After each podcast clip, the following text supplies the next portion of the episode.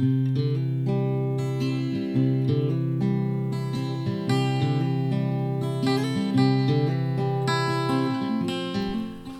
to The Yarn, a school library journal production. I'm Colby Sharp.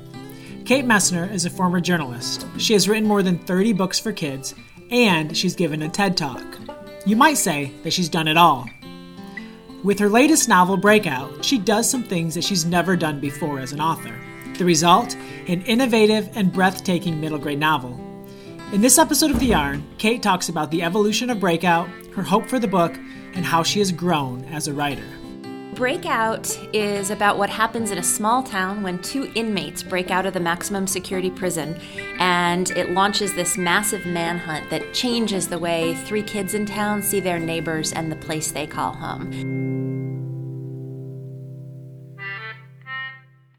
It's a fictional prison break, but it was very much inspired by the real life prison break at Clinton Correctional Facility in Dannemora, New York, in June of 2015. Um, and that prison is 14 miles from my house. So when those two inmates broke out, they were on the, the run for 23 days, which meant that for 23 days, nobody knew where they were. And it was summer starting, and we were, you know, you couldn't go camping, and you couldn't really go hiking, and you couldn't really go fishing because they were out there in the mountains somewhere. So we had helicopters circling over, you know, over the neighborhood and things like that. And um, I'm a former journalist in my, my days before I was a teacher.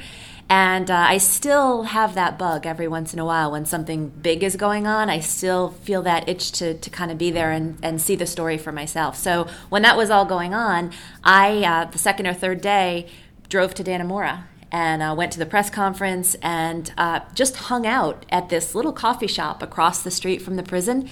And I talked to people and listened to their stories. So I talked with neighbors of the prison, people who lived right in that neighborhood whose kids wouldn't go to bed at night alone.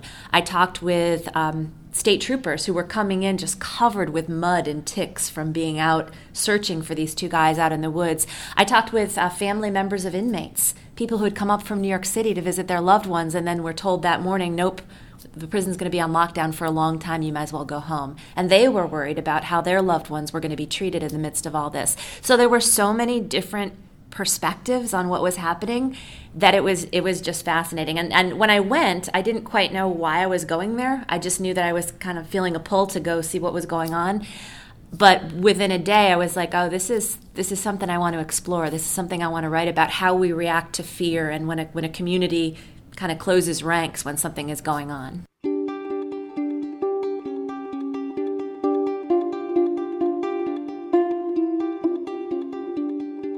Breakout is a really unusual format. It's uh, the best I can I can offer to describe it is a novel in documents. The entire book is the entire story is told through letters from three different kids, poetry, petitions, text messages, comic strips that one kid draws. There's a couple recipes in there. There's a lot of news articles and things like that. And all these documents together tell the entire story of what happened in the town of Wolf Creek that summer.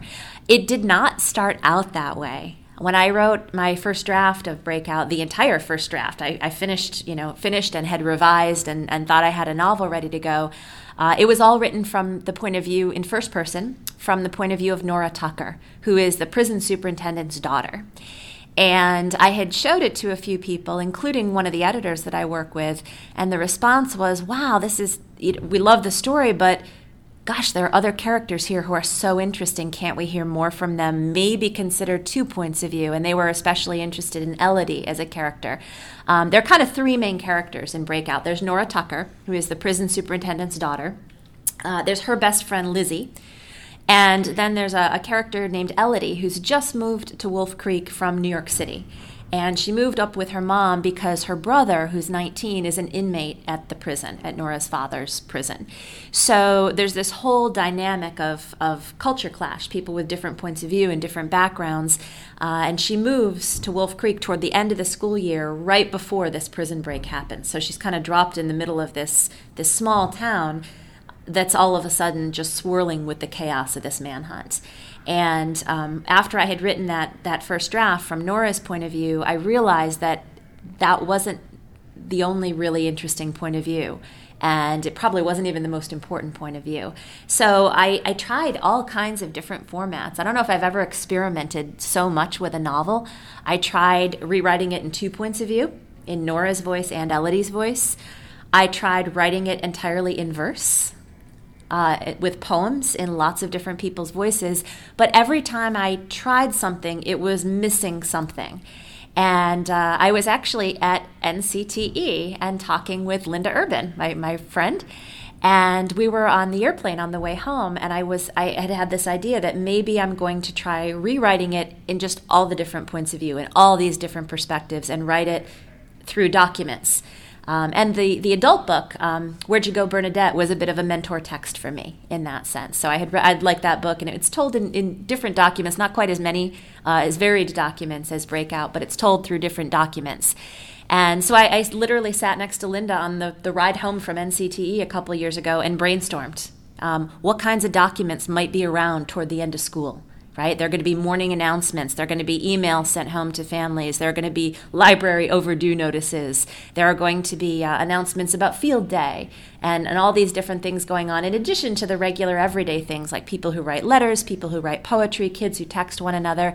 And so I rewrote the whole thing through all these different documents and then, you know, obviously started a whole new revision process from there.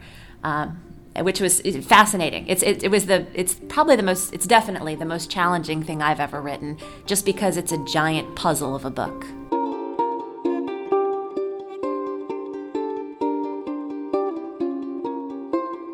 Working with the design team on Breakout was really fascinating, and I have to say, when I when I first told my editor what I was planning I told her the design of this book is going to be really important, that it, that it actually feel like this collection of documents. And the premise is the very first document in the book uh, is a letter from Nora Tucker to the Wolf Creek Community Library because there's a, a, community time capsule project that they're working on. And they've invited everybody in Wolf Creek to submit letters, little pieces of writing, just slice of life things to show people in the future what life was like in Wolf Creek one, one June.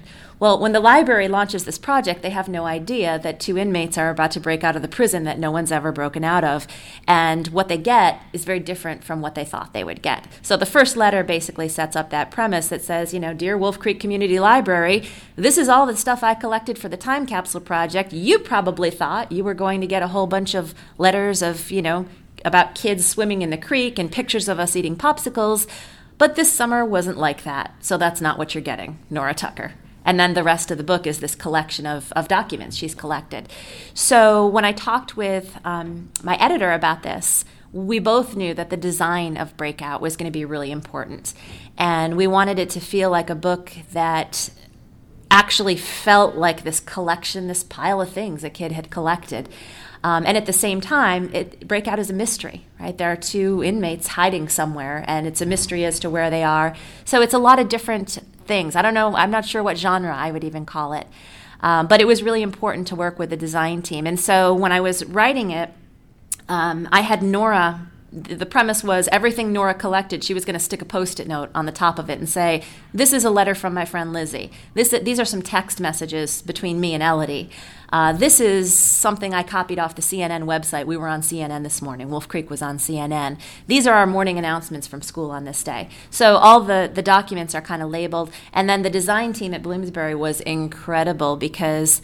I mean, imagine getting this note from an author saying, "Here are the 27 different fonts that I need because I've, you know, I've got all these different characters. You've got fonts for a text. You've got one kid who does, you know, sort of graphic novel panels, and that's his contribution. Nora's little brother, um, and they're just all, you know, different. Everybody writes in different handwriting, and I, you know, I was writing notes on the the um, the draft.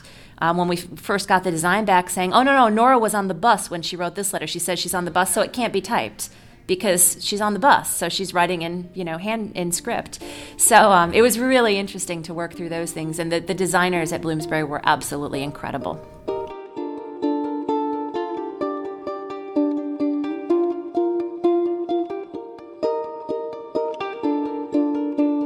It feels like we're in kind of a golden age when it comes to format for children's books and structure.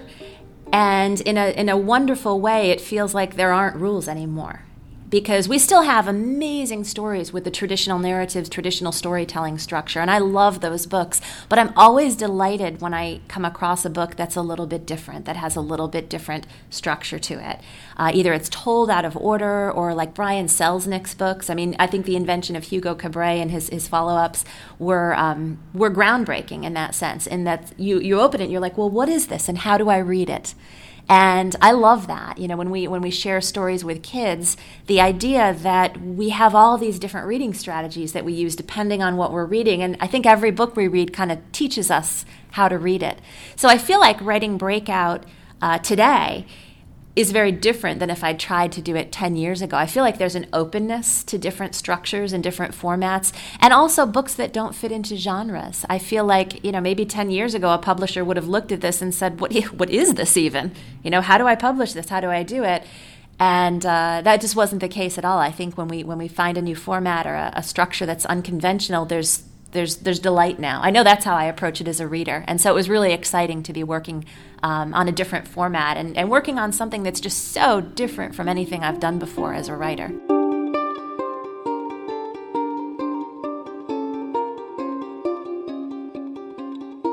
I think the way kids read now and the way they consume information and entertainment has fed this this stream of really innovative structures in writing.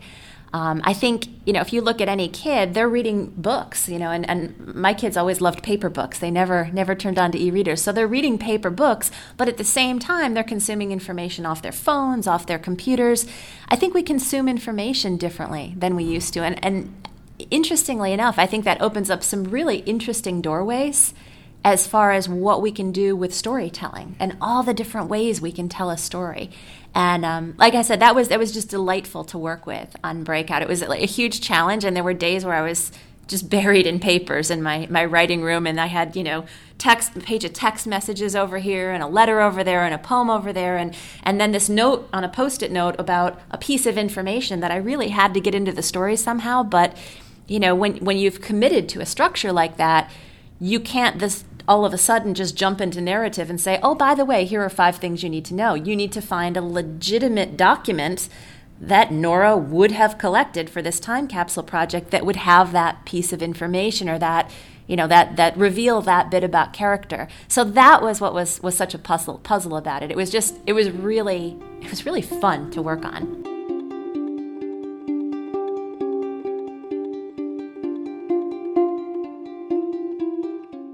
I feel like I trust my process more now than I did when I started writing. And because and, as a result i think i'm willing to take more risks. And breakout is a huge risk for me. You know it's i'm i, I have a certain kind of book a certain kind of novel that i've written um, you know the brilliant fall of gianna z and the exact location of home and the seventh wish and all the answers. And i think there's a certain kind of voice that people expect from me. And breakout is still me but it's very different. And it's it's very it's a very different kind of storytelling. And i don't think you know five or ten years ago i would have been confident enough to take that risk. Um, but i think i think when you've written a certain number of books you you realize that it's funny. You finish a book and you think there now i've got all the tools i need and all the strategies i need and i, I figured that out and the next one is going to be so much easier. And then you start the next book only to find that it requires a completely different set of tools and strategies and different ways of thinking. And um, it's, it's this bait and switch of writing. You know, you think you've got it down, and then the next book demands something completely different of you. But that's also the joy of writing, that every single book is different. Um, even in a series like Ranger in Time, every single book provides some new challenge that it never occurred to me would be an issue. And all of a sudden, that book becomes a lot more interesting. So I think as a writer, I'm willing to take more risks now and, and try different things that I don't necessarily know how to do already because that's how we grow. And that's when I was teaching, that was always what I hoped for my students that they would be, you know, afraid uh, they would be willing to try new things and not afraid to fail and understand that failing is part of the process and, and that's how we figure things out. My biggest hope for breakout, well I have a couple I have several hopes for breakout. First of all, I really hope that kids are going to pick it up and see that it's different and be excited by that. Uh, it's a book that is it has a lot of pages, but it also has a lot of white space and a lot of visuals, and I hope that's going to excite um, kids who who prefer non-traditional texts. Um, and some of our kids who we, we don't think of as avid readers all the time. I feel like there are kids who are going to love this book, and it might be one of the first books they've loved, and that's always exciting to me as a writer. Um, my also my, my biggest hope is that it's going to spark conversations. It, it would be a weird book to read aloud in the classroom. I'm not sure how well that would work, but I think it's a great book for groups to discuss together, um, having shared that reading, because it's a book that includes so many perspectives, and I think that's something that we all need to work on today. Is is trying to imagine how somebody else sees things. And it's it's interesting because you know in this day and age you'll see something in the news and for goodness sake you can even look at two different news sources and they're reporting something completely differently uh, you know depending on the, that point of view. And i think that's a really important conversation to have with kids today is the idea that you know this thing happened but depending on where you're looking at it from, where you're standing when you look at it, and who you are, and what your background is, and what the, the collection of life experiences you've had is, you might see that event completely differently. Or words might come out of somebody's mouth, and two people can hear those words differently depending on their backgrounds. So I think it's it's important to listen and to understand that and to, to kind of consider those other perspectives. So I hope I hope Breakout will spark a lot of conversations about that. Thank you for listening to this episode of The Yarn. Huge shout out to Travis Jonker for helping me edit this episode. If you have an idea for a season or episode of The Yarn, send us an email, theyarnpodcast at gmail.com. Thank you so much for tuning in. Have an awesome day and happy, happy reading.